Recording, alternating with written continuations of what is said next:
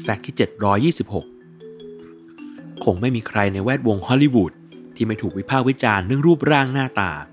แม้กระทั่งนักแสดงชื่อดังที่รู้จักกันเป็นอย่างดีอย่าง Winona Ryder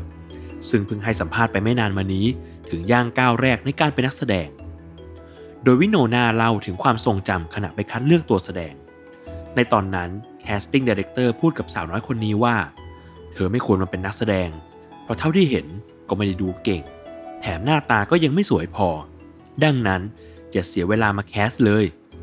ซึ่งถึงแม้จะฟังดูโหดร้าย แต่ตัววิโนนาก็ไม่ได้ปล่อยให้คำพูดนั้นมาเปลี่ยนความเชื่อมัน่น เธอได้พิสูจน์ตัวเอง สร้างชื่อเสียง แสดงความสามารถ จนคว้าลูกโลกทองคำและฝากผลงานในภาพยนตร์ไว้มากมาย และในฐานะนักแสดง เธอได้พูดถึงประเด็นนี้ได้อย่างน่าสนใจว่า ในทุกวงการ ไม่เว้นแม้แต่วงการบันเทิง จะมีดาวดวงใหม่เกิดขึ้นตลอดเวลา ซึ่งทุกอย่างล้วนเป็นเรื่องปกติ ที่ทุกคนจะเผชิญช่วงเวลาที่เปลี่ยนผ่าน มันคือเรื่องธรรมชาติ เช่น ริ้วรอยบนหน้าผาก แต่ท้ายที่สุดแล้ว จงภูมิใจกับมัน